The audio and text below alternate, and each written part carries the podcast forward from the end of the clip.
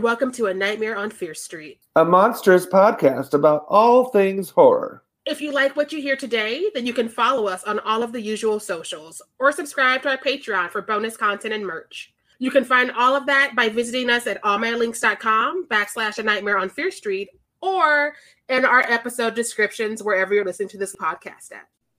All right, everyone. Today we are covering Bodies, Bodies, Bodies with Joe and Trace from Horror Queers. Welcome, Joe. Welcome, Trace. Thank Hello. you. We're excited to have you on for a regular feed episode because that has been a long time coming. Yes. Um, and it's especially good because this is a fun movie. if you've been with us this month, you know we've struggled to remember what year we're in. Um, Last as two, month and a half, really. Let's be real. Listen, like all of this decade is one year, and that is our thesis, and that is why this whole month makes sense if you look at it that way. But this movie actually came out in the appropriate year. Yes. Fact, it did. It did. Survey says.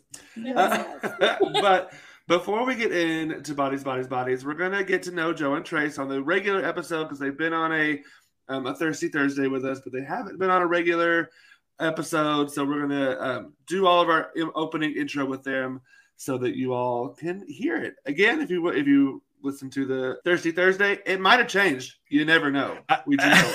I was gonna say when I was looking at like, okay, what are the questions we have to answer? I was like, wait, didn't we do this? But yeah, I was like, it was on the Pop first quiz. Thursday. what did you say last time? Never What you, change. what, wasn't that like a year, like two years? What did you say yeah, then? yeah. What is time? I don't know. Yeah. We're trying to catch you up. Be like, is it still the favorite? Yeah. Was it a fake Actually, we have your responses here, and this is what you said, so you're a fucking liar. Roll the tape. But yes, but before we get into each of you individually, let's talk about horror queers. So let the audience know if you don't already know what horror queers is. That's insane to me, but like, let them know what is horror queers. Joe, this is yours. All right, so Horror Queers. Horror Queers is a weekly podcast. It comes out every Wednesday. It's part of the Bloody FM podcast network. Uh, basically, we either look at a queer horror film or we look at a horror film through a queer lens, and we are currently in our fourth year of doing it. Just past 200 episodes. Yeah. I'm sorry. I know I started laughing. Sorry, this is a weird tangent to be like two minutes in, but have you ever seen this TV show called The Other Two? No. There's a, there's Oh, a whole really good. episode where this girl, like uh, the woman, the, the female lead, has to go on this female panel talking about feminism, and every time she gets asked a question, she just goes, "Pass." I love that. And that's Trace. and that's me. it's usually me too, so uh, it works. You know, hey. No. As long as somebody has the information, that's all that matters. exactly. but yeah, we were actually on Horror Queers. Was that this year? Because again, It this was. decade's one year. Mhm. Um, we were on this year talking about Wake in Fright, and we got to talk about a lot of things, including Australia and Dr. Loomis's nips. So if nothing else, check out that episode. to, to give you any idea of where my mental state is, I was like, "Wake in Fright." Like that sounds so familiar, but what is that? Never heard of it. Haven't seen it. Sweaty, sweaty horror. As if we don't didn't talk about it for two hours. Listen, no, Trace is that Mariah Carey gif or meme where he's just I don't like, know her. I don't know her. don't don't know her. her. Don't know her. but yeah, that's a good gateway because we definitely had like a two-hour conversation, and that was this year. It turns out. Um, this year's been both long and short all the same Yeah. time. yeah. Yeah, girl, it's been a long life. I'm just hanging on. We're all hanging on by a thread. We're that cat on that like motivational poster, like, hang in there, you got this, baby. Just a little bit more. Just a little. I know this story, but the audience may not know. How did horror queers get started? Because it's kind of funny to me. I'll do this one. So, pass. Um, Feminism. Uh, no, I, J- J- it's actually mostly thanks to Joe. Joe kickstarted this. He, we were both in writing for Bloody Disgusting. I think I maybe started a year before he did, like freelancing and stuff, and um, made it very apparent in my editorials and reviews that I was super gay. And Super homo. Yeah. he he reached What? out to me and was like, Shocking. he was like, "Hey, like you're gay, I'm gay. We both write for this horror website. Do you want to start an article series that where we just talk about queer horror?" And I was like, "Yeah, sure." So we did that, um, and you know, we we had an article series going on for about a year. And little did I know that was like his Trojan horse to lead not. into the pod. Well, 'cause I think you broached the idea of a podcast first, Sure. and I was like, I don't know how to do that, so I didn't. And Uh, we wanted Insert. Mariah Carey scene. I don't know her. I don't know. And after after about like nine months of doing the article series, uh, he brought brought the subject up again, and we kind of threw it to our bosses at Bloody, and they were like, "Yeah, sure, like we'll host you." And you know, we started the podcast. Honestly, uh, we we kind of did some research, and uh, but it was definitely a learn as you go process, specifically with audio editing, which was Oh, boy. always which we knew nothing about in advance, um, which you will probably notice if you listen to our first uh, couple months of episodes. it's all rough. It's all yeah, ours too. Woo. Yeah. Things have changed for the No, better. like, um, that theater degree came in handy, and I have to begrudgingly give them that. Um, That's There we no, go. because yeah, my my one of my degrees is in film, and I took uh, one editing class in college, and so I was like, oh, this is kind of the same, just no video. Okay, Sure. It's just that simple, folks. yeah, it's, just, it's so easy. It's so easy. It doesn't take any time whatsoever to edit audio. None. It's the easiest thing. Yeah. Especially if you're a celebrity with like an assistant who does everything, and then you're just like, "Hi, I'm this famous TV person. I have a podcast." The number of times I I have been get to like, talk to "Oh, my like, we- friends." like we can just commission someone to do this for us, but do I really want to give up money? No, money or time, money or time. I don't know. Especially because in podcasting, there is no money. People need to understand that because they're like, I'm going to do a podcast. It's like, no. no. Yeah. Don't quit your day Exactly. job, It's a labor of love. One hundred percent. So, where can the listeners find the pod horror queers? Pretty much wherever. I mean, well, so I mean, like you can find like our home base on Bloody Disgusting. Um, we're, I'm sorry, we're because we're now part of Bloody FM. The Bloody Disgusting podcast network has become Bloody FM because they now have like 20 podcasts on their podcast they got a network. bunch of them now. Um, we were like the third one though. I want to just say that we were like we we were early adopters with that. Um, but no, I mean in terms of like where you can listen to us, I mean we're on Spotify, uh, we're on Apple Apple Podcasts, um, probably one of the other three tiny other Oh, sure. outlets people use. Stitcher, iHeartRadio, all that jazz. Yeah, Hey. that, I, I- I've never seen us on there, but I, I definitely applied for us to be on there, so I Mhm. think we're on those things. But um, As long If as you not, let them know. yeah, Listen, and No. and you know we have a whole like basically separate podcast on the Patreon, so you can go to our Patreon uh, for you horror go. Oh, queers yeah, and plug the Patreon. you know Yes. hopefully give us money there. I was gonna bring that up because you also do um, Chucky deep dives, and some Mhm. people who are like, "I want more time listening to fun people talk about Chucky." You are fun people talking about Chucky, and so they should give you money for that, and they should listen. Well, those are free. We don't charge people for Chucky. However, if you want, if you want to hear us talk about a new release, a new like like like, like, like for this movie, for example, Bodies, Bodies, Bodies, we have a Patreon episode that came out on that, like the month it came out. Mhm. But you know, Hmm. that's Yeah. fine. Charge them for your Chucky content. It's worth it's like twenty minute episodes.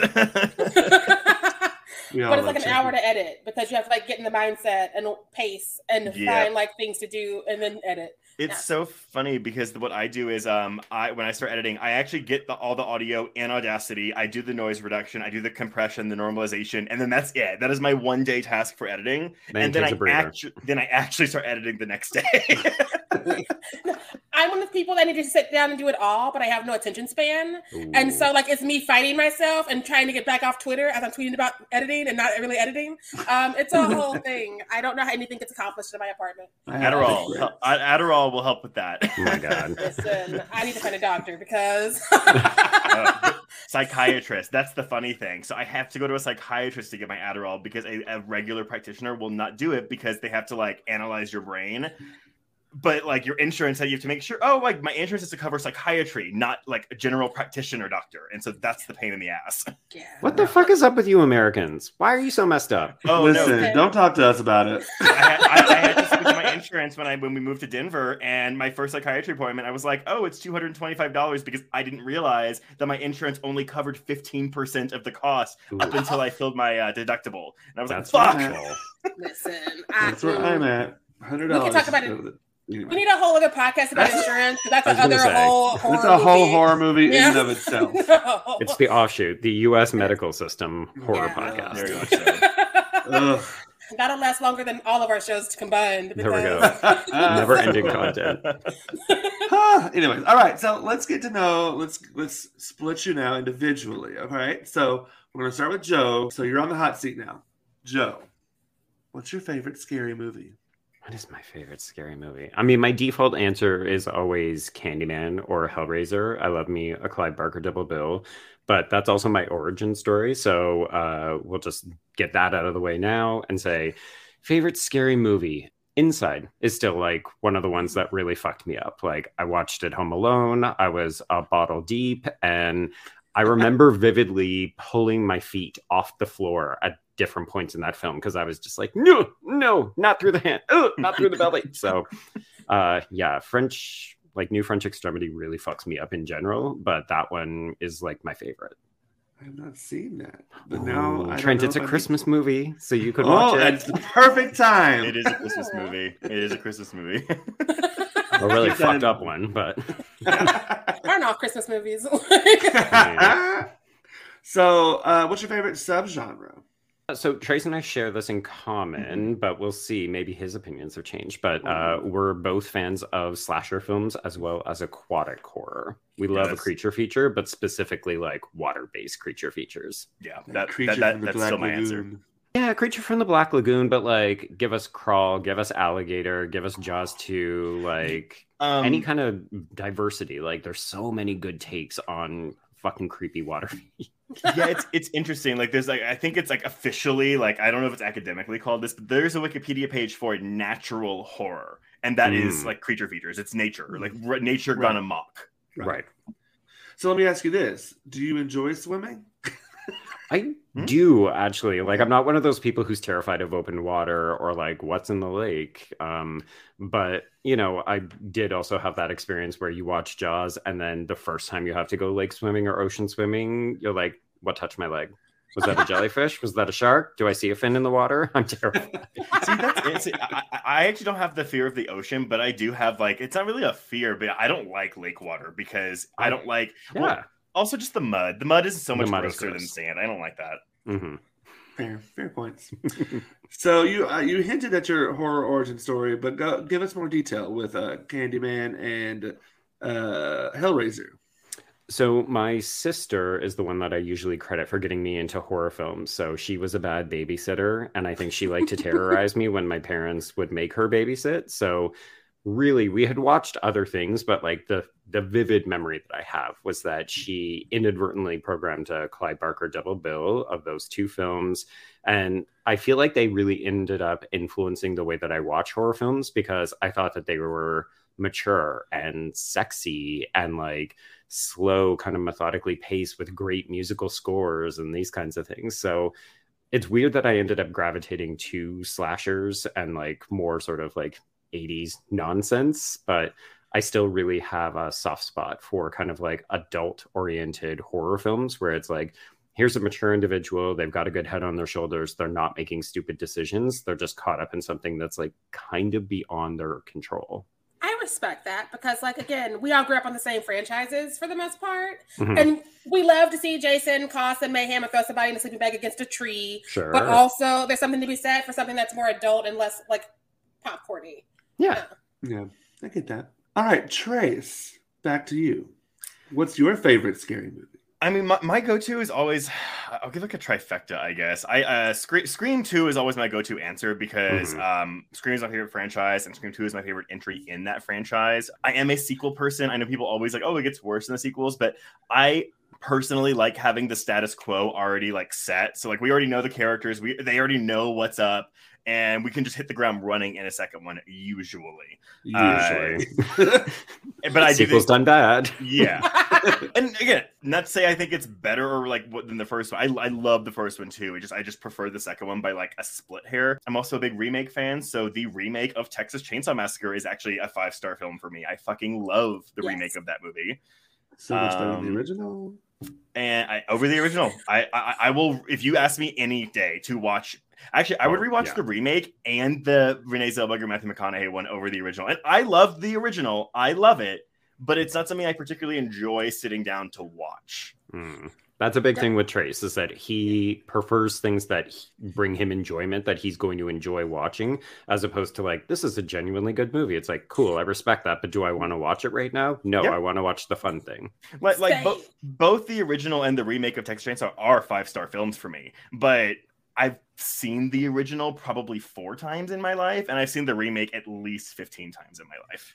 So, what's, the, what's the third? You said you had a trifecta. oh yeah, so because uh, it's always um whenever someone asks me like what's a movie that really scares you, and I'm like okay, like not to be like a fucking edge lord and be like oh like I, have seen so many horror movies, I'm desensitized, like I'm not I'm not really get scared anymore. It is actually 2013's The Den. Uh, that that that is a more mo- it's kind of found footage, but it's more of the screen life. So it's like uh, Unfriended or uh, mm-hmm. Searching, mm-hmm. where it's all on a computer screen.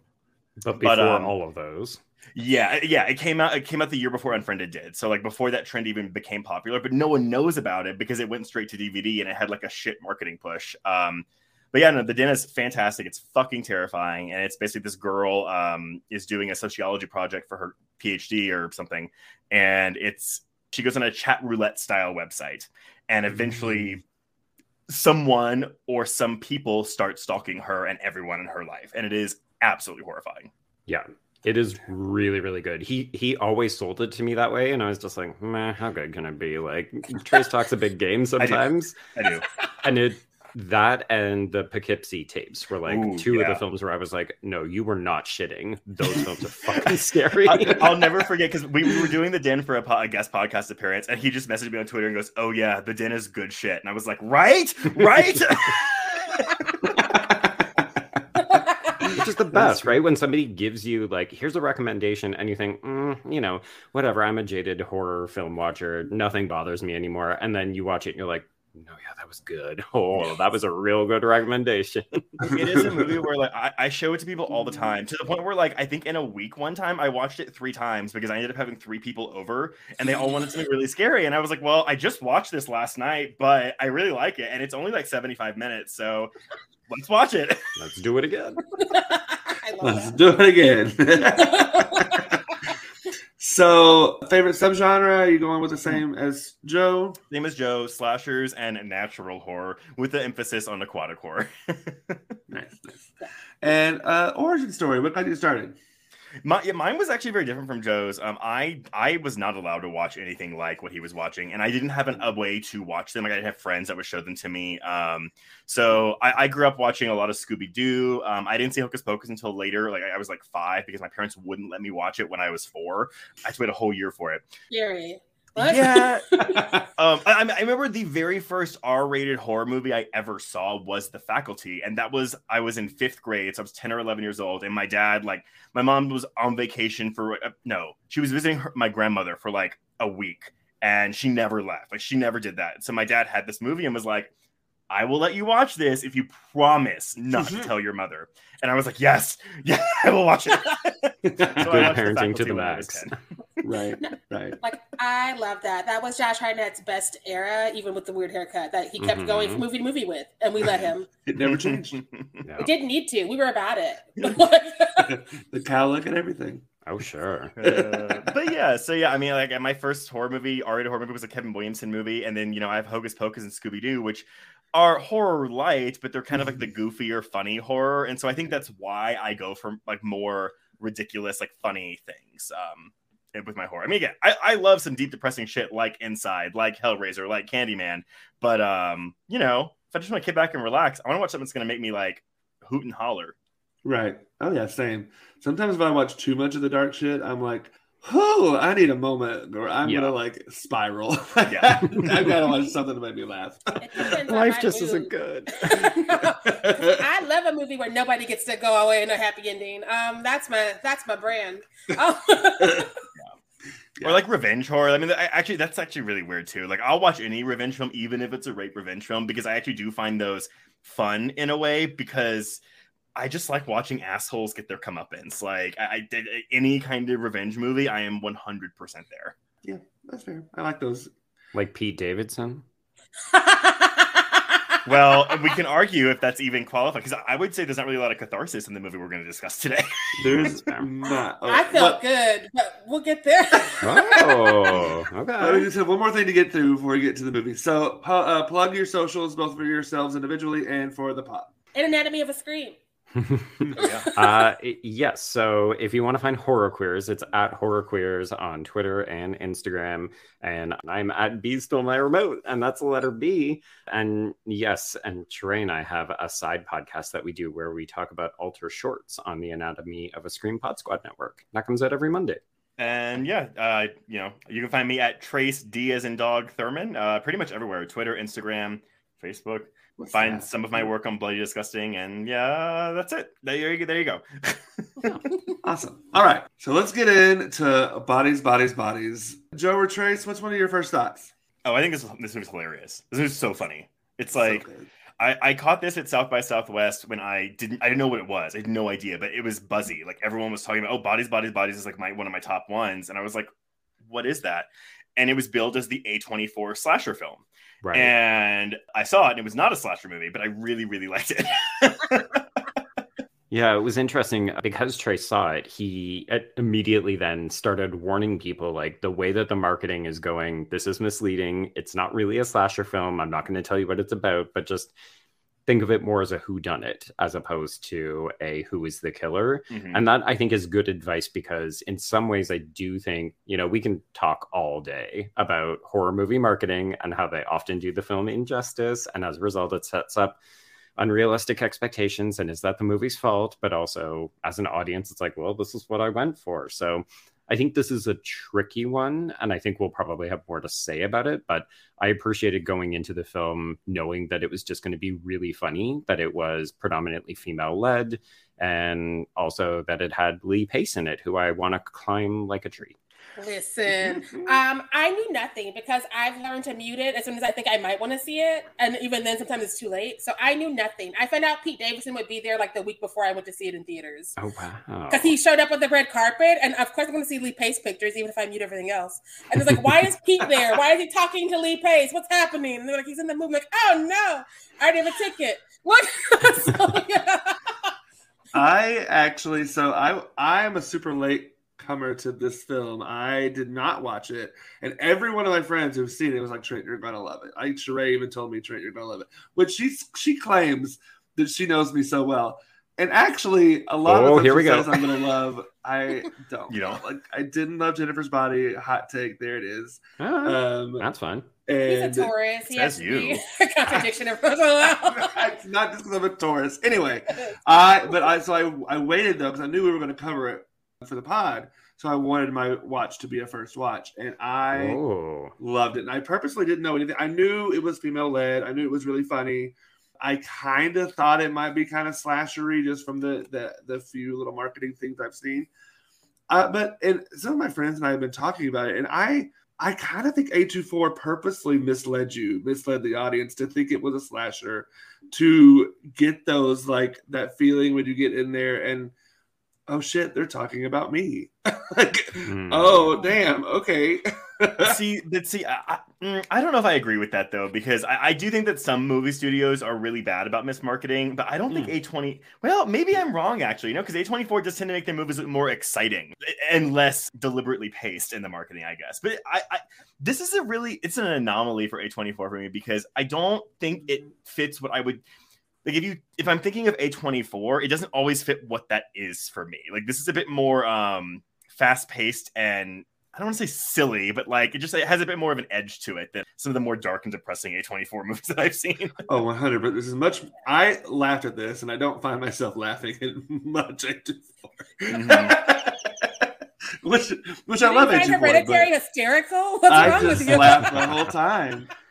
I mean, we ended up I- covering. Um, we we did like a YouTube video on A24 horror, and it's surprising to go through A24's overall catalog because, of course, most of us as horror fans know their horror work, but they do a bunch of ones that are like not considered horror but have Mhm. horrific elements that people then are like, well, this becomes confusing. What is this? Oh, this doesn't fit my A24 horror model because A24 is also producing different types of movies. So for me, Bodies, Bodies, Bodies fits into that because it is smart. Like it's very well made, it's got polish to it, and it's very clever, which are things that I would associate with A24. But yeah, like the pacing is different. It's got a way younger cast than most of the rest of their films and so on. Yeah, Yes. yeah. Yes. Yeah, most of the times, yeah. like with speaking of laughing at Hereditary, the only time I laugh at Hereditary is when I see the the memes of the the poem. Yeah. I mean, we we've managed to like laugh our way past the trauma of that movie, Of but people were shook when it came out. Oh Yeah. my god. Sit, sitting in a theater when that girl's head pops off is just like Yeah. people just lose their shit. It was my birthday movie one year, so I was drunk and I thought I knew what I was doing, and I did Oh, not know. no. Um, that in surround sound, Mhm. no. I'm actually, I'm, I'm really glad the world has come around on that because I remember when it first came out because you know that and The Witch, like the marketing was like pull quotes of like scariest movie ever. It's like blah blah Yeah. blah, and people walked out and they're like, oh, that was kind of boring. And I love it now. Like now when I hear people talk about, it, like I don't get that. Like people No. always talk about Hereditary fondly. yeah. But it Oh, takes yeah. five years. We Yeah. need we need like five years to come around on A24 movies. The hype machine. But I, I will say, I, uh, some of you brought up like, the like the polish to this film, and I will say the aesthetic of this film was something that I really attached myself to because I really liked. I specifically call it like glow stick horror. Mm. Those scenes of the visual of uh, of Alice walking around this dark house with just her glow sticks shining on her face. Mhm. I was like, I want more visual things like this. That I, I loved it. I thought it was beautiful the whole way through. Yeah. Can you give me another glow stick horror movie? No, I need more. so if you can think of one, let me know. So I feel like what what you're talking about we've seen before, but just done differently. It it does remind me of like '80s horror movies where we did a lot of like neon or like black light painting. Mhm. So I almost put this into like weird, a similar aesthetic territory as like Orphan or uh I just rewatched it. It's so true yeah. with the paint on the wall. Yeah. yeah, there, I- there was something else where there was like a horror sequence set in like a mini putt that was like glow in the dark and like that kind of stuff where you're just like, oh, okay, we're really playing with different light sources. But I would say The Descent is the other one I think Mm. of. Whew. No. Yeah. Like I'm trying to remember Neon Demon because I I don't remember what all they got into because I'm iffy on that movie. You're just you're just thinking that because the Yeah. word neon is in the title. right? I'm like, surely these girls went to a party, right? Where there was neon and glow sticks. right? Gold paint, maybe. But Mhm. Probably. I mean, they were models. Who knew? Um, I saw it once. I, I don't remember it. Oh, I know her. Wow, don't Javon know is going to come for you for that comment now. a lot of people love it, and I was like, it was a movie, and so Oh, I just yeah. I don't say anything in public anymore. I've seen it two. I've seen it two or three times. It's again, it's a movie that I can appreciate, but I have like I don't feel good when I watch that movie. Like I don't, I don't, and I get that's the point, but like I don't want to have that feeling again. They're just there are some movies that like I, we get it, we understand why it's a thing for people, but also it's just not for Just us. not for Like us. that- I saw a movie like that just this weekend at Soho Horror Fest. I was like, I I see why everybody loves it, but I'm not the audience. Right. yeah. It's it's important to distinguish right between saying is are you saying this is a bad movie or Mhm. this is not a movie that's meant for me like and that that's the hard time hard part about being a critic sometimes because sometimes you have to review movies that are quote unquote not for Not for you, you. And you have to come around that bias and find a way to critique the movie fairly while also still offering your opinions like your valid opinions on it Yeah. But I found that that was actually the case for a lot of folks with this movie, where they were saying like, "Oh, I'm too old for this movie. I'm not plugged in enough for this movie," or like, "These characters are unlikable. They're unlikable oh, young women. I don't like this movie." the fun go go ahead Sharai. go ahead that is one of my biggest issues with um, the way people talk about certain movies is that like when women are unlikable, we can't connect to it. But when men Nope. are unlikable, Mad Men is fine. genius and Yeah. it's given all the Mhm. awards. Like this movie is sadly like 19 plays I know by friends I, I have who've written about like Yeah. awful girls at brunch. Yeah, And it's always it's unlikable. We can't produce it. And so I'm happy that this was written by a playwright, Sarah DeLappe. I see you. Um, she wrote the screenplay. She also did the Wolves for people who follow us and do theater because we have that weird overlap because we're weird. Um, and I I'm just like living for the fact that like one of the playwrights not only made it through, but they also like got it produced by A24 because right. unlikable women are fun. I say Well- that as a part-time one myself. well, it, I, A I, part-time I, I think that woman. that's one of the be- best things about this writing. I think for me, and I love this movie. It's one of my favorite movies of the year. And but there's two real standout stars for me, and one of them is specifically just the writing. Because yes, every single one of these characters have unlikable attributes, but they also each one of them have likable attributes. Like there were times I liked each and every one of them, and there were times I was like, "What the fuck are you doing? You're being a, a complete asshole right now." So like, I thought the writing was just impeccably done to make to give you those specific uh, moments of good moments and bad moments from everyone. I go ahead. Oh, I was just gonna throw in one more thing. Um, most of us when we were that age were also not someone we want to hang out with.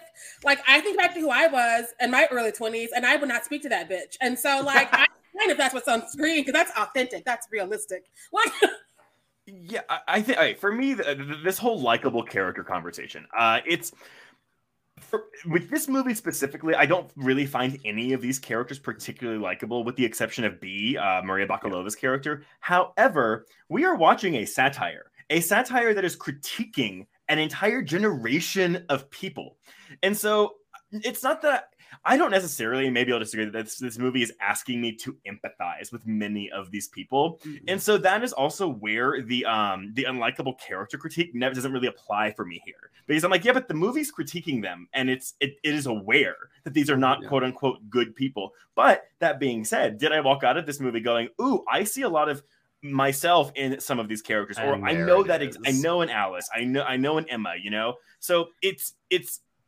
hilarious to me when people are so quick to say, "Oh, the characters were so shitty," when in fact they're actually just very realistic characters with flaws. Exactly, 100%. Well, and I I wonder like why is it that we need our narratives, our whatever media we're consuming?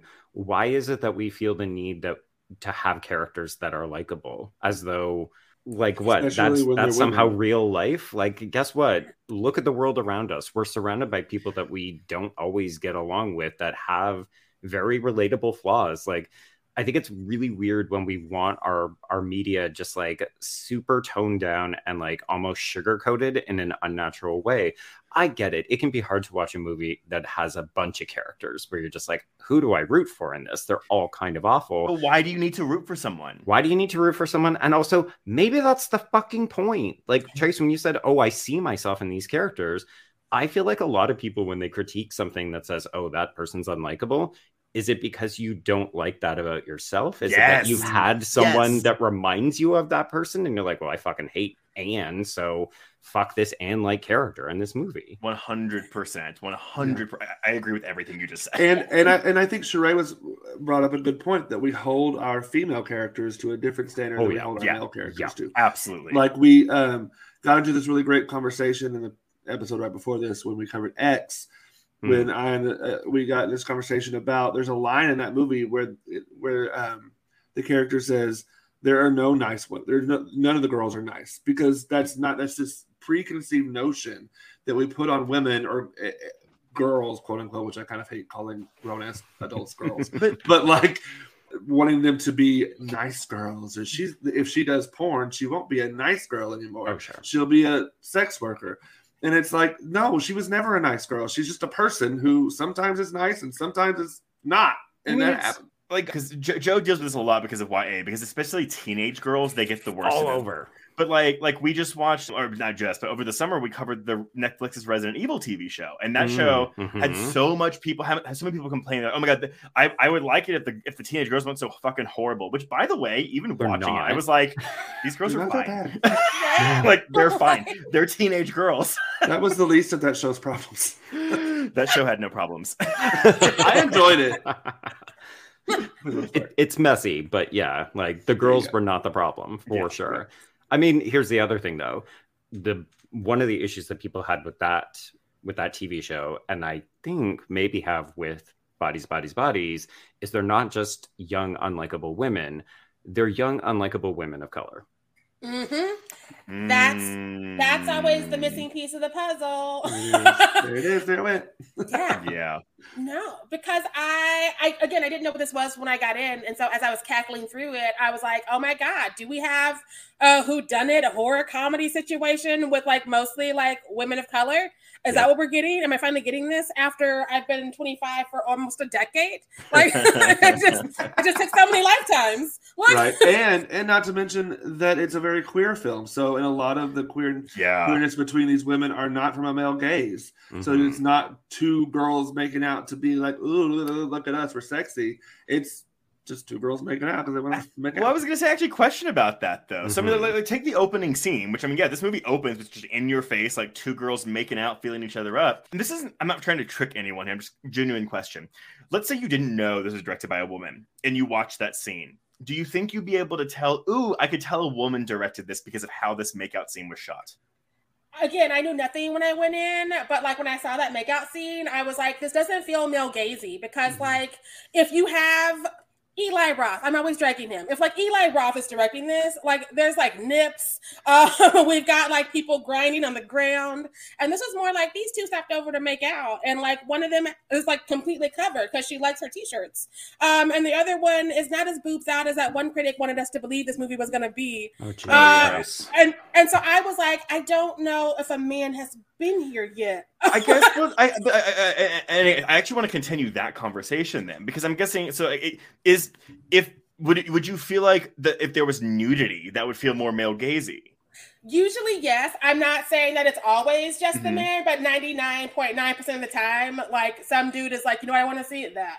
Um, Yeah. Whereas, like, there's more nuance in conversation when there seems to be women, usually. Again, someone will let me down because I said that. And so I'm saying usually, like, Well, the interesting thing too for me, like I will never forget the moment, Trace, when we had uh Nay Bevers on our show for Showgirls, and like there was there was this moment where I was like, you know, some some of this just feels so lewd and gross, like it's really for men, and and Nay was like, well, I enjoyed this because it was hot women making out. So even if it was kind of male gazy, as a queer woman, I fucking liked it, and it's like Mm. oh, why do we always default that the spectator in question is a like a heterosexual man who's getting off on this? Like, I I don't know the sexual orientation of the of the creative team of this movie, but for all we know, like the reason that there's a lot of queerness in here is because maybe they identify as queer.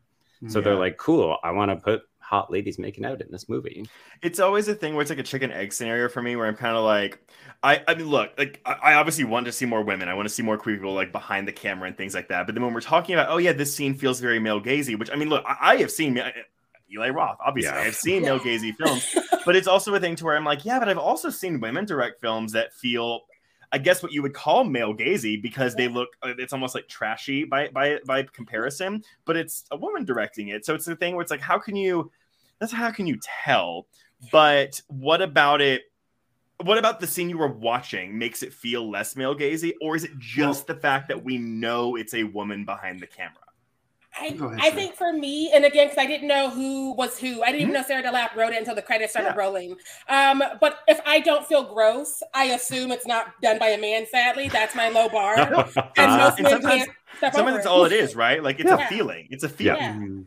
yeah. Well, if I and- felt gross, I'd been like, dudes. Fair. Well, a lot of the times, at least from my own experience, it feels, and granted, especially with like same sex femme sexuality, that's not Mhm. something that I'm attracted to sexually. So I don't know that I'm always picking up on it, but sometimes when it feels just like, when I question, does that need to be there? Like, did they really need to pull her tit out for that scene to work? Then I'm like, it's probably a dude, Yeah. probably a straight dude. Let's be real. See, I I was actually, I was even thinking, I was like, yeah, I guess if, like, they, like, if they were in their bedroom and there was nudity, I would- it would be more understandable. But they're in the woods, and it's like that's kind of gross. But then I was like, yeah, but when I was a teenager, I had my dick out on multiple occasions in the middle of the woods, so I don't, I don't, know. Well, I mean, I think this is such an interesting way to open a movie. Like Trace and I actually had an extended conversation on our episode because I I did find this a little confronting. I was like, we're opening this movie, we barely know these characters, and it's a lot of sex and sex But- noises. Yeah, it's a lot of. but I think it's important to establish that relationship between Sophie and B, right? That's her name. Yeah. Mhm. It's because if that if you don't believe that relationship, the rest of the movie makes no sense. So you've Well, got to establish that early. and I, I think it's partially that, but also I think it's a bit of like a shots fired to the audience. Like, this is going to get you ready. Are you in the right mind space for this? It is going to make you feel uncomfortable. It is maybe going to push your buttons. And also, it's giving you, yeah, that character insight. Like, you need to know these two uh, women are together, that they're like sexually unapologetic. And then they're on their way to this party where it's like, are you ready for more of this? Because Yeah. we got about another hour and 20 minutes. say I agree with that because it was definitely like a moment that felt like if you're a Mima and you're conservative and you're voting against everybody else in this theater, Yeah. you might want to leave now. Oh, Oh, you came in for the A24 branding? Guess what? We got young women kissing aggressively for like two Mm. minutes. yeah, that's all there is to say about that. Well, um, where do you want to go next? Because because honestly, my thing is like the whole thing where it's like we're watching a. We can do spoilers now, right? oh, yeah. All right.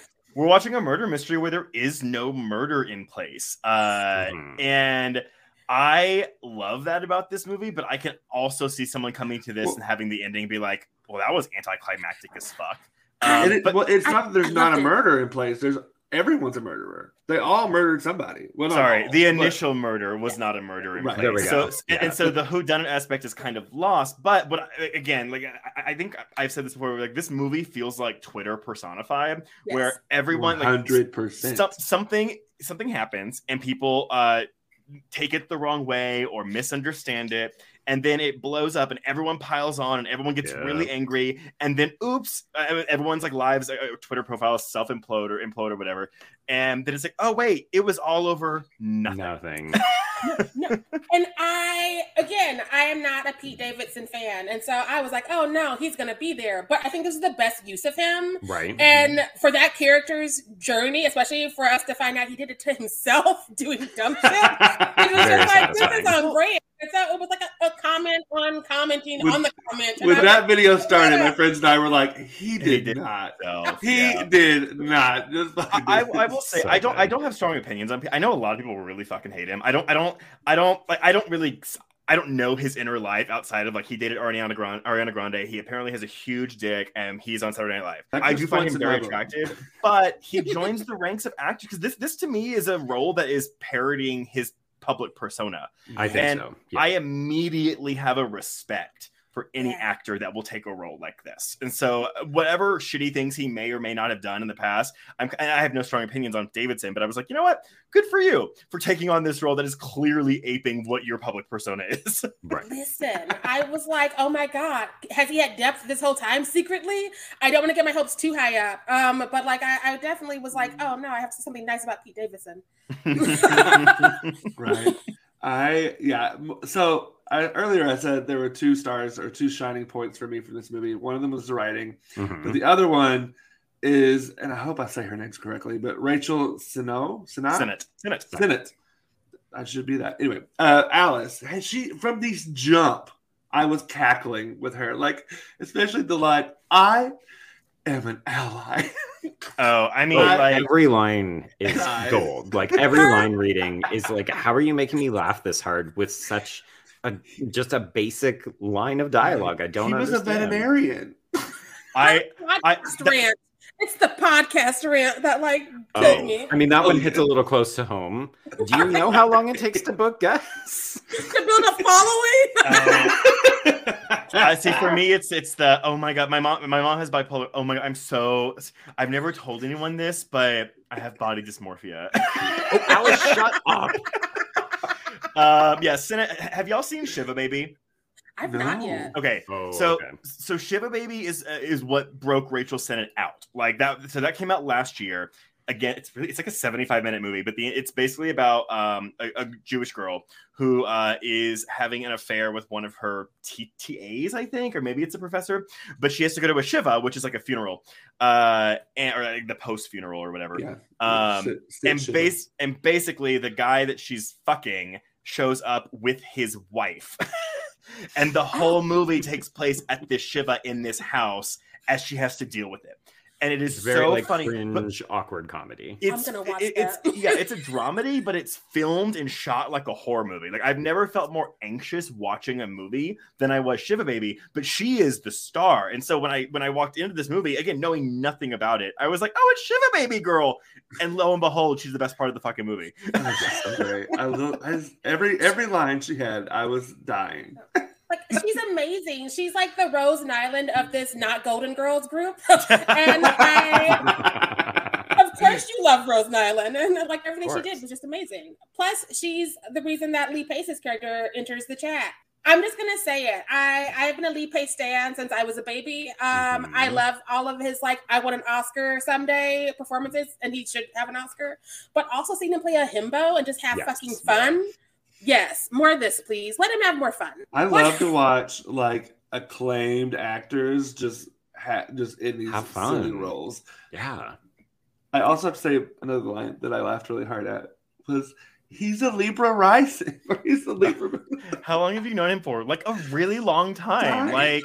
Like two weeks. the funny thing is, is that she's not a stupid character. No. it's just that she doesn't know how other people think that she's stupid. But but but but, I, but that's uh, the, but again, she's trying to mold her behavior on how people she thinks people want her to act. Yeah. And again, She's this so is Twitter. it's, it's so yeah, Twitter. it's she's very performative. It's all Twitter. Right. And again, it does come partly from a good place, but it's also partly selfish, which is like, no, I want to be the like look the best because I she's a people pleaser to a fault. And so that's why like actually I walked out and I was like, I see a lot of myself in Alice. Like Alice is Mhm. the one that reminds me the most of myself. But the funny, but the thing is though, here's the thing. I can laugh about that. About myself, Right. Whereas some people are going to watch this and be like, "I feel personally attacked," and not realize that's why they're not liking this movie. But that Mhm. is why they're not liking this movie. It- 'cause, at the end of the day, Just accept your analysis, y'all. Just accept it. at the end of the day, all of these characters are friends because of the images they have of each other in their heads. Like they all want to be in this group, and this is how the group moves because they're all rich. Um, which is why when one of them gets sober, they're like, "Well, we can't stop what we're doing. Let's open the champagne for her." And Oh she's like, God. "I'm sober." the Like- cocaine. I- I'm gonna tell you right now, if you're anxious and you're feeling in a stressful situation, you don't want to be doing a boatload of cocaine. They kept doing it too, and I was like, "What the fuck are you doing?" oh yeah. People I are mean, dying. It makes sense for the way the body's stacked up because if you're doing coke and you're getting more jittery and things are getting more heightened, of course you're like, "I'm extra paranoid." Stubber. Honestly, the one thing is where I'm like, oh, I wish that I wish it would have happened in different ways. I, I hate it when characters um fight or they argue with while holding a gun because I'm like, well, someone's about to get accidentally shot. That, that is the one thing where I'm like, ah, I just wish I, I don't mind that Rachel Sennott gets shot, but I will say that seeing it in the theater. Shot in the leg. w- w- so when I saw this at South, the first by, shot's funny. The second yeah, one, the, fir- yeah, not, the first not funny, good. but Yeah. the second one. But no, when I saw this at South by, I'm in the, this giant ass theater with like a thousand seats, um, because it's like one of the big downtown theaters in Austin. When they reveal that Rachel Sennott dies, the entire theater does this. Aw. Because we didn't want her to be out of the movie. well, and I, I do feel like it's a a little bit of a problem with this film. So I think the three of you are a little bit higher on this than I am. Like, I like this movie. I don't love it. I don't think it's going to be in my top 10 of the year. Mm. I, I deeply respect the screenplay and all of these actors, but I do feel like the film almost runs out of steam. And I don't know if it's just because Senate is so fucking good that when Alice dies, it feels like we have popped the balloon and it's the movie is deflating slowly. Yeah. But also, I just find Sophie and B less interesting than I- everybody else. I will say that I did timestamp this because I, I hadn't been able to do that because I saw it in theaters before. Um, Right. I didn't. Pete Davidson dies like literally halfway through the movie, so it takes a Oh, while wow. for it to Okay. happen. When Alice dies, there are 15 minutes left, okay. But but it feels longer. It feels longer. Yeah. I will say the second time around because I saw it once in theaters and once on a plane because that's 2022. Um, second time around, I was like, some of this could be trimmed, but like the first time I didn't notice, I was cackling over things, and so I'm like, when I watch it again, I'll hear some more jokes. There are no more jokes, and so that's like my one note is that we could trim some stuff, but also like it's just such a fucking good time. It's hard to catch that the first time through. But I see what you're saying, Joe. It's kind of the thing where it's like I, I personally don't care about B and Sam's rela- uh, Sophie's relationship. I I and it, like I I I get that there are focus, but the problem is, yeah, we have such an amazing, hilarious character played by Rachel Sennott, and it's a combination of her of the character, the way she's written, and the, her performance. She was always going to be the funniest character. The problem is, yeah, when she dies, like we kind of are out of the humor of the film, Right. and we are Mhm. going into like, oh god, like now I have to be invested in this Sophie B drama, and I'm not quite. Yeah. And I think that's why they tried to give us a Like a romantic triangle kind of. Yeah. Well, and because she died. What's the uh, what's the other girl's name? The one that's got the gun. Oh, Jordan. Um, Jordan. Uh, Jordan, Jordan. Jordan. She dies pretty soon after that too. Like she doesn't last much longer, maybe Yeah. five more minutes or so. So the last big chunk is just Sophie and B. Right. And I'm also like, B, you should have been done with Sophie when she let you when she let her friends Oh, kick you out of the house. That for- scene. But, but that's why I think though I th- I actually and like I don't like it a lot more in a rewatch, but I actually liked it a little bit more in a rewatch because once you know that Yeah. all of this is over nothing, Mhm. Yeah. it, it kind of turns what isn't a comedy when I first watch into a comedy because you are watching these people lose their shit, Mm. and so that, that's where the last fifteen minutes like I don't.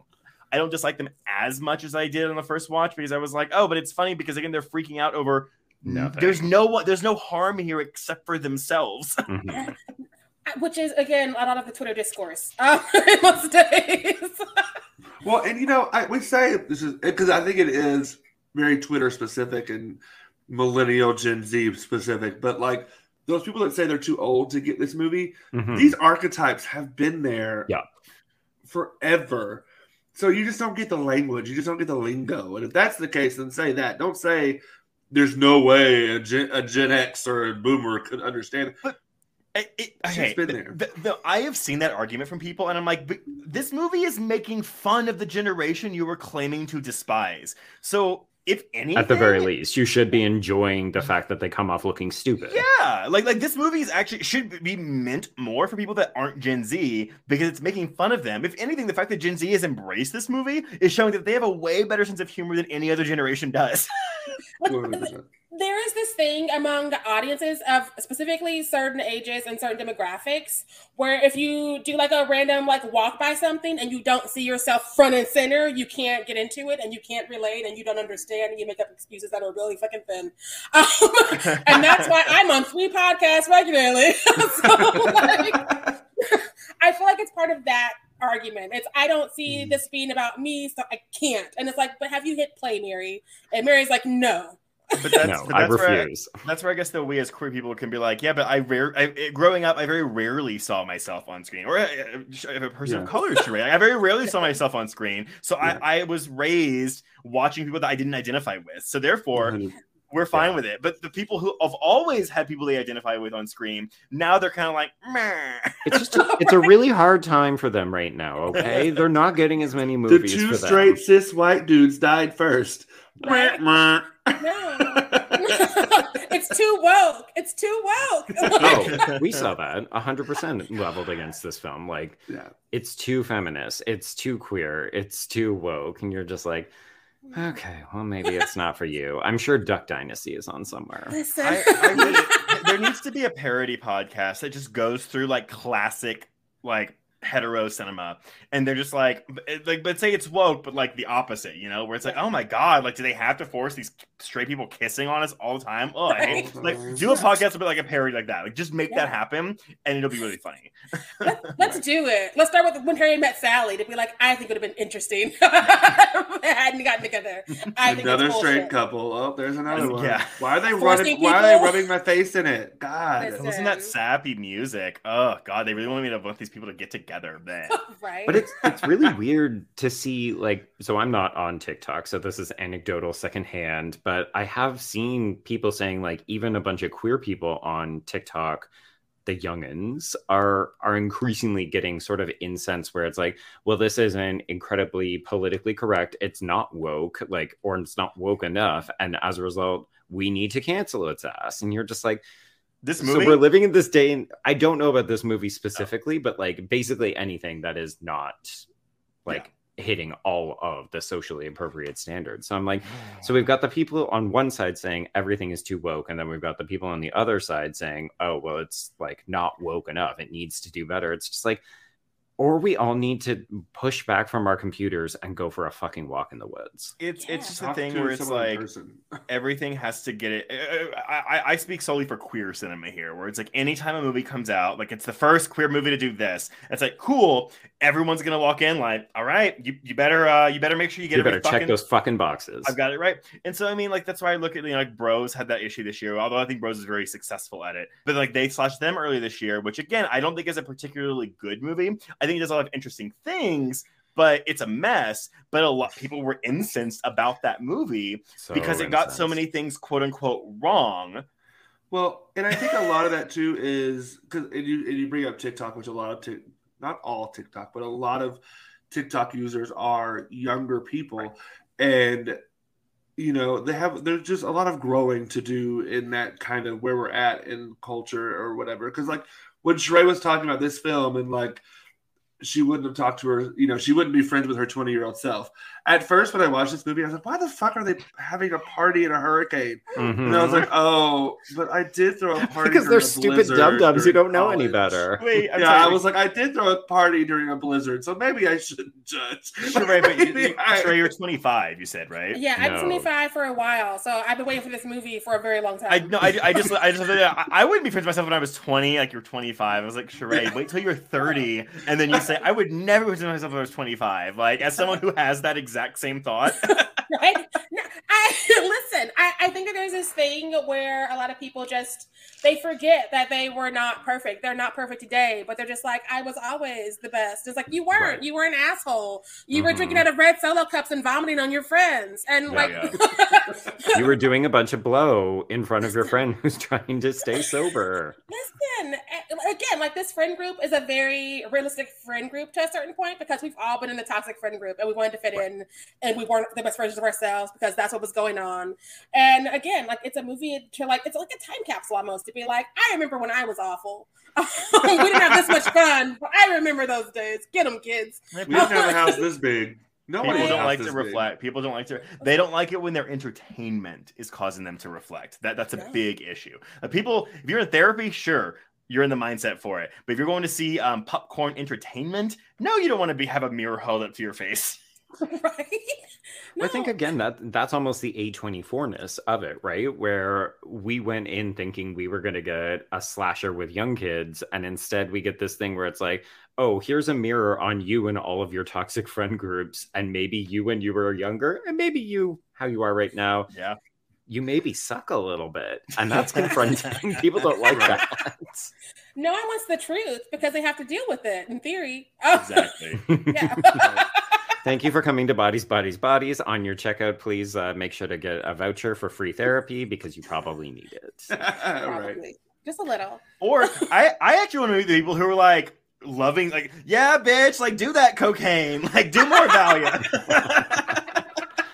I mean, Trace, wasn't that you where you were just like, oh my God, they've got so much cocaine. That This- party would be lit. this movie did make me want to do. Except I have historically done cocaine in my youth, um, and when I was a teenager and I was smoking cigarettes when I was in high school and college, it was a thing where I was like, if I saw a movie where people were smoking, I just instinctively just wanted a cigarette. It, it- when I did a lot of cocaine earlier in my life, uh, I I would always like see co- cocaine in movies, like oh, I want cocaine. This movie had that where I was like, God, I really just want some cocaine right now. I mean, this movie has all the drug. I'm actually surprised oh. that it doesn't go harder into the drug front. Like, I know that they seem to sort of center it on coke, which is historically a rich person thing. But then I was like, apart from that, it's really just the booze and the pot. No, right? you know because the thing is this though cocaine is a lot more commonplace than you would think Right. literally you walk into a gay bar bathroom and it's you hear it in the stalls like I, I had a friend that called it like um, he had a name for it he was like i was like what is it goes, "Oh, that's that's the sound like when you walk into the bathroom of a gay bar and you just hear all the sniffing because everyone's doing coke It's wild. Yeah. I was gonna say I could actually see a gay version of this film existing very easily. Yeah, like, absolutely archetypes and Yeah. Yeah. I think yeah, I think that's the I think that's kind of the, the beauty of this film. And like I said earlier, these archetypes of these characters, while yes, they're very young and very Gen Z, very millennial mind like lingo that they're using, you could set this in 1970 and cast some 30 year olds and it would be the same shit. They would just be saying it differently. Like you know. That's what Mary wants is do a couple of groovies so she knows she's invited to the party. Um, let's give her that movie. Right, right. What's interesting too that this movie basically gets rid of social media by virtue of the storm. There's no cell phones, there's no landline and stuff. So we basically just take it out of time so that we don't have to worry about it dating badly. So it just becomes a movie about a bad group of friends caught in a dangerous I but, situation. but but but their dialogue is Is as very- if the screenwriter went on Twitter and just plucked Yeah. tweets off Well, of the and internet. a lot of the times they are like it's still affecting what they do. Like they're filming TikToks they're going to put on TikTok Yeah. after the Mm. storm. You know, that's why he's filming himself. Right. like I really loved like the phones being taken out because that's an ongoing problem in movies now. Because like just put your cell phone out, uh, and so like it it made oh my god it made B feel even more of an outsider because she didn't even call her mom, who was her one contact seemed Right. she had, and it also helped us like see Sophie be even more isolated because her friends are now just like we're still doing drugs. Sorry about your life, um, and so I'm like oh no, they are both outsiders. but they're not gonna like work together. But when- whenever Senate and uh, Pete Davidson first go to do their, they've already done cocaine clearly throughout the night, but when they're like, "I have to go," it's um something really important. That is absolutely a coke habit thing where you're like, I'm in my group of friends, but I'm gonna go tell, I'm gonna go do my line of coke, but I don't want to tell anyone I'm doing coke because I don't want to think I'm a coke head. So I'm gonna go make up a lie. That everyone implicitly already knows. yes, everyone lying. fucking knows. bad code. really bad code. I was like, is it what kind of drugs? It was like, okay, more coke. That's fair. What? right, right. That that's like it's God. I- I've told you this before, but it's, I went to a dinner party once, and one of the girls there was like, "If there's one thing I've learned from turning 30, it's that way more people do cocaine than I ever thought. Like everyone does cocaine." And I was like, "Well, not everyone, but yes, a lot of. It's it's a lot more casually used." In my experience, than I ever would have thought. Because again, like when I was a kid, it was like I'm never gonna inject something, I'm never gonna snort anything, and I still have never injected anything. I've never injected anything, but 50% success rate. yeah, there you go um, but no, I mean it's so funny because like wh- whenever you do cocaine, it's a thing where it's like all of a sudden like people that uh, uh, you'll notice a lot of your friends actually do. But Maybe Trace, this is all from when you were a kid, right? The, it's a late long time ago. late twenties. like I, only did it one time, um, and it's because I was in the darkest time of my life. I was in Texas, and so I did I was it one time. doing it, but I, I I had just been very sad in my grad program as I am. Um, and I was like, you know what? They're doing this, I'm gonna do it. And it was like the babyest fucking bump. Like it, it shouldn't even count, but like it clearly does because it's coke, but it was the babyest bump. I did it and was like, chubby people die on this. What the fuck am I doing? And I regretted it immediately. and then I sat around these people who wouldn't stop talking at me. And then the next day I woke up with like the snot in my throat, and I was like, never again. I, I, I am not endorsing cocaine use. But if you did a bump and your immediate like thought was regret, you didn't do enough cocaine. I'm saying you need to go back and do an adult bump as well. research. I'll just be like mysterious charge to the Patreon. Just uh, charge it to Mary Beth. Be like, uh, the top five films that get cocaine use wrong in horror. God, no, because there's been a lot. I feel like horror movies are using. I mean, we saw X. X has so much cocaine in it. Mhm. Um, there's So a lot much. of cocaine in horror nowadays. Like it's, It's just like top it's just the the go-to drug. it might be nominated for a chainsaw award next year. If it keeps going what's going on. Yeah. Best performance by cocaine in a horror film. Oh my god, best coke scene. There's probably some quality content out It there. would be. This Best still use better be nominated. That's all I gotta say. My next streaming guide, where the coke lives. oh my a lot of god. eight two four. They, yeah, and this, That is they they just constantly went back to like drugs of some kind. Like they find Emma like covered in blood, covered in her bed, and I was they're like, "You want some Valium?" But that's the commentary, right? Though, because none of these people are dealing with the conflict head on. They are No. all fine. They're self-medicating, literally, Yeah. to avoid the conflict, even though they're Right. all con- con- like in conflict the entire fucking movie. Yeah. And Oof. you know, it, going back to you know the whole like Twitter metaphor, like the idea of Lee Pace's character, they think he's a vet, so he's got PTSD and he's dealing with all this shit. He's a fucking veterinarian. It's a fucking best miscommunication. joke. It's such like it's an under the radar joke that hits so fucking hard. But how much time do you, do people say things on Twitter that someone takes completely in a different direction, and then you're Yeah. like, "Well, shit." I had the same thing happen to me recently. And I, was like, I had why- to clarify. I did not mean this. That's But why. also, though, why do I have to clarify to you, random internet fucktard I don't know? Mm-mm. Nope, that's why my Twitter is specifically like promoting us and me tweeting about things that I like or that I'm doing. I used to like interject myself and like like I don't do pol. I, I, I sometimes feel bad because I'm like I have a platform. I should be able. I should be more like vocal about my thoughts. But I'm also like, but I don't want to do that on Twitter because um, I don't want to invite that kind of negativity onto my feed, and I realize that maybe makes me like less of a responsible ally or um, activist or whatever. But that's what the podcast is for, so you can listen to it. I, don't, I, I, don't put it on Twitter because I don't want the uh, uh millions of randos coming yeah. to attack me and like affect my mental health. I'm sorry. Yeah. I'm usually very you get careful. a lot of comments on your podcast from people who you probably don't want to talk to well, because, but here's the thing though, because because the people that would come attack me on Twitter aren't going to listen to a two-hour episode of our podcast.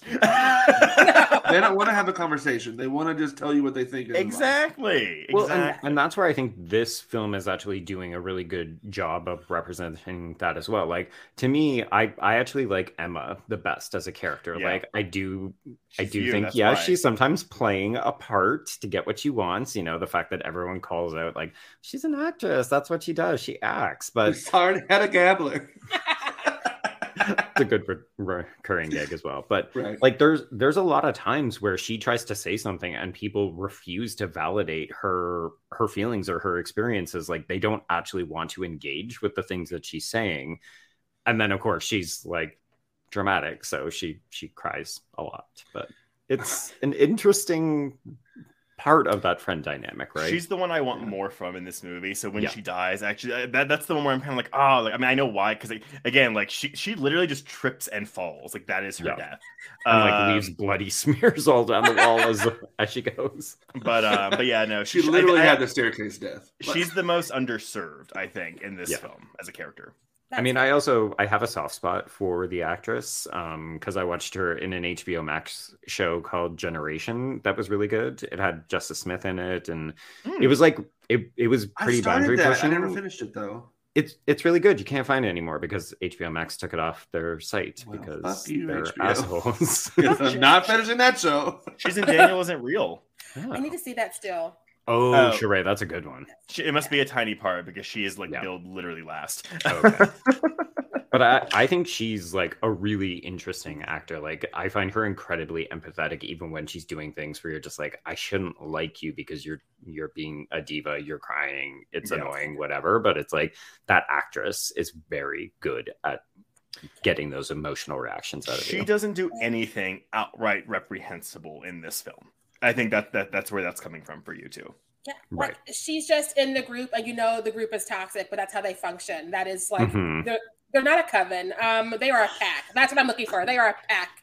Right. Um, they're a pack of bitches. There was a reality show I watched um, for the top of the pandemic, and they were like, "We're a pack of bitches," and like me and my like roommates held on to that, and I want to bring it around for this because they are just like a pack of bitches to each other and they think that they're all amazing, but like together they're like talking about people behind their backs. Yeah. Um, they're doing coke in front of their friend who's sober. They're mad their friend's sober, but also talk to her parents to be like, cut her off. She needs to get sober.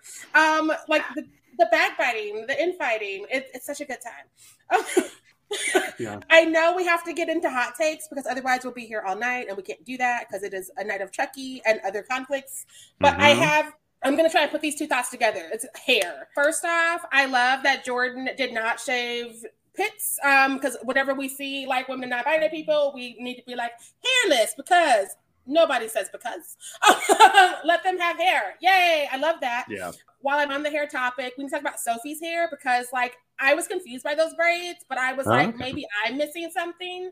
And then I sat in a clubhouse with other black women who saw this movie and love this movie, but were also concerned about those braids because they were different thicknesses and different lengths. Oh. And we were like, is this something she did to herself? And we just think of that story. what is you were talking so you were talking to three white men right now, and we were all like, what's wrong with her braids? I figured I, I was like, is it the coloring? Is it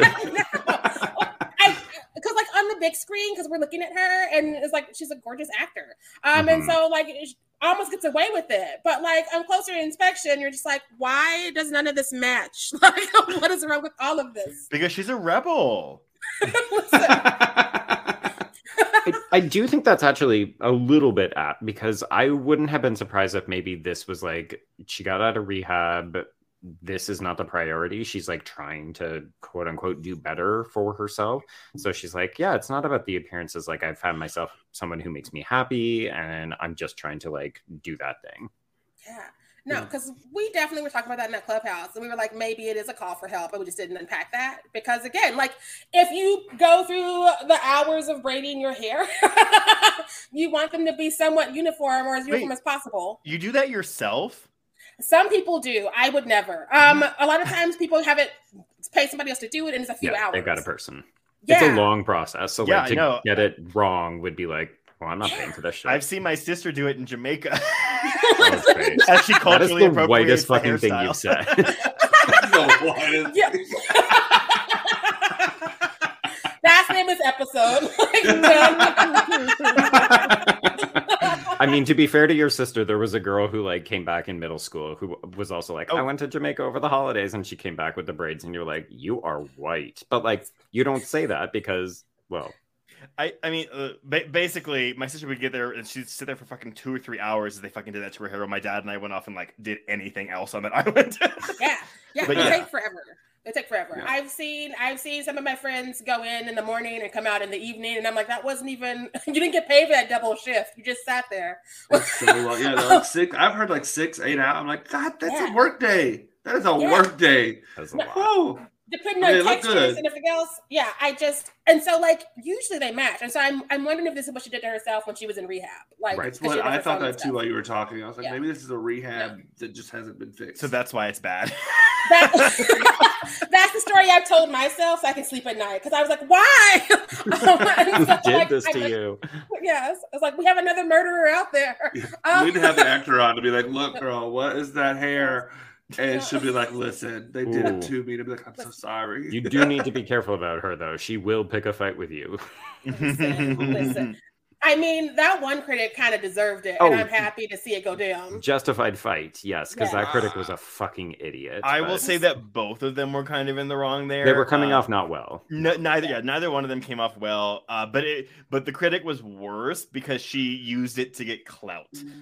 So that is, yeah, that it. Oh God. Um, But here's Oh. the funny thing: in like six months, we will have forgotten all about it. well, Yeah. unless unless that critic's TikToks keep making the rounds, because I did see her TikToks and she is a cunt.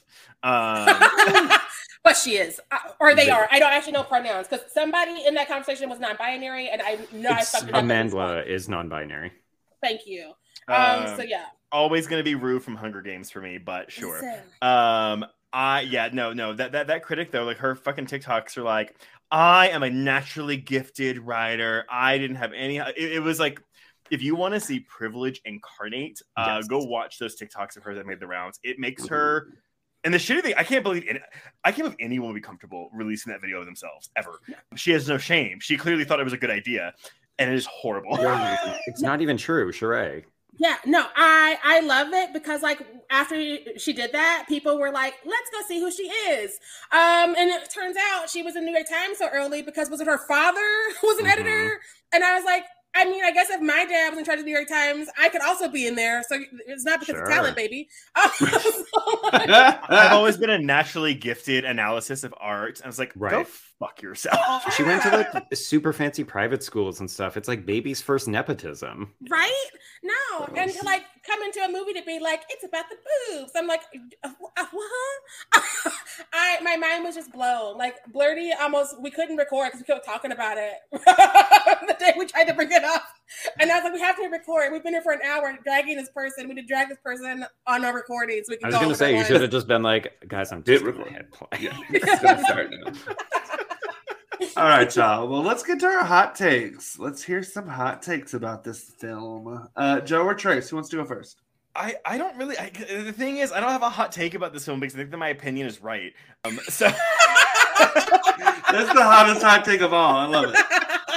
No, I just think it's a really funny film. Uh, my, my hot take is people that think that, that this movie is bad because the characters are unlikable or fucking idiots and they need to just like go do some self reflection and maybe go to therapy. Like it is just like I think this movie is really funny and the fact that the characters are unlikable is kind of the point. Yeah. Yes. Yeah. Yeah. My hot take for this film is I'm excited to see us exploring this kind of like unlikable character, but specifically female characters. And uh, I think it's a testament that we're continuing to see this emerging trend. Wow, emerging trend. Um, More we're starting trend. to see no we're starting to see more female creatives who are being given like a broader kind of carte blanche to explore really interesting topics and i want to see that continue even if i didn't love this movie i like the direction that we're going in because i think Mm. it's making for more interesting storytelling Yeah, Yes. and I, mine piggybacks off of that a little bit because so for me, this this film X, and I think another film that thematically and like stylistically fits this film really well, Sissy. Oh, yeah. are my top Oh, yeah. three non-franchise uh, horror films of the year, and I think especially with this film and Sissy, really shows that we need more women, specifically women of color and queer people, directing and writing films because, like, and, and, and given the opportunity to write more diverse things in their films and doing more, tackling more themes and talk and talking about more things because they do it. And I've been impressed with those two films and I love them so much. That's my favorite song. And this is probably the last time X won't be considered a franchise because with Pearl and Right. Maxine. So like, That's true. that window, girl. You just got that window. that I got it. I got it in. I got it in. My hot take is this is another comedy murder mystery situation that I think is better than Knives Out, but I think people love the Knives Out cast, and so they won't Right. let it go because, like, I think that like this Ready or Not, and even Werewolves Within did things differently and was more exciting and harder to figure out who did it. Whereas Knives Out, I'm like, oh, this is what happened, and then I sat Oh. there enjoying the the performances. I- I, Hmm. I, I'm actually I, I I- I don't necessarily disagree with you, but I, what I actually do like. So I was thinking about Knives Out while I was watching this too, is because I think that both Knives Out and this are whodunits Mhm. that take a very different approach to how it's done, and, Right. and also the resolution of it. Because the thing with Knives Out is you know who the murderer is at the end of the first early. act of that movie. Yeah. So again, we have that, and then we have this movie, which in which there isn't a murder. I'm sorry, there isn't an initial murder. Um, so on that level, I actually that's why I like both this and Knives Out so much, is because it, it it's giving us the the setup for what we want in a whodunit, but then completely subverting our expectations about what a whodunit is and can be. Right. Yes, yes. No, I, I just find these more exciting. But I, I think that a lot of times we get in our head about, well, that's Jamie Lee Curtis. Um, and so we don't give other movies the same shake. Like most of my Right. friends I've had to make watch Ready or Not 'cause they saw Knives Out. And like they both came out around the same time and they seem similar enough. And so people are like, I watched that one. Like, watch this one though. Right. and so I, I hate when people do that. But also, I mean, it's name brand versus store bought a lot of the time for people when they're giving their money. And I respect that. But also, there are better movies um, out there. but yes, uh, that so that is our thoughts on bodies, bodies, bodies. Thank you so much, Joe and Trace, for joining us. Thank We you. had- Thank you. We're just like wrapped up in it, like, oh shit, we're ending. Okay, yes. that hesitation. I was like, Listen, oh. we I was, thinking about Knives Out. I was like, we were on the wrong street the whole time. Fine. Fuck you both for coming here. Get out. but no, yeah, we can absolutely sit here and talk for forever and keep drinking and talking and drinking and talking until we're passed out drunk. So, like most of these people should have done in this movie, and it would have ended a lot better. for them. Had they just gone to sleep? Had they just A gone to different bed. movie. um, but next week we're going to be covering Barbarian. Yeah, and that's going to continue this time looking at stuff that came out this year if we got our math right. I'm rooting for us. Mhm. Hopefully, Oh. we're better at this year than we were our look at last year. I don't know what day it is. I just show up and I hit record. What, For what about is half the movie? One hour. Here we go. Yay! it was a good time, whatever it was. Again, thank you, Joe and Trace. Thank you, everyone, for listening. And as always, make sure that you stay fierce out there. Mm, Bye.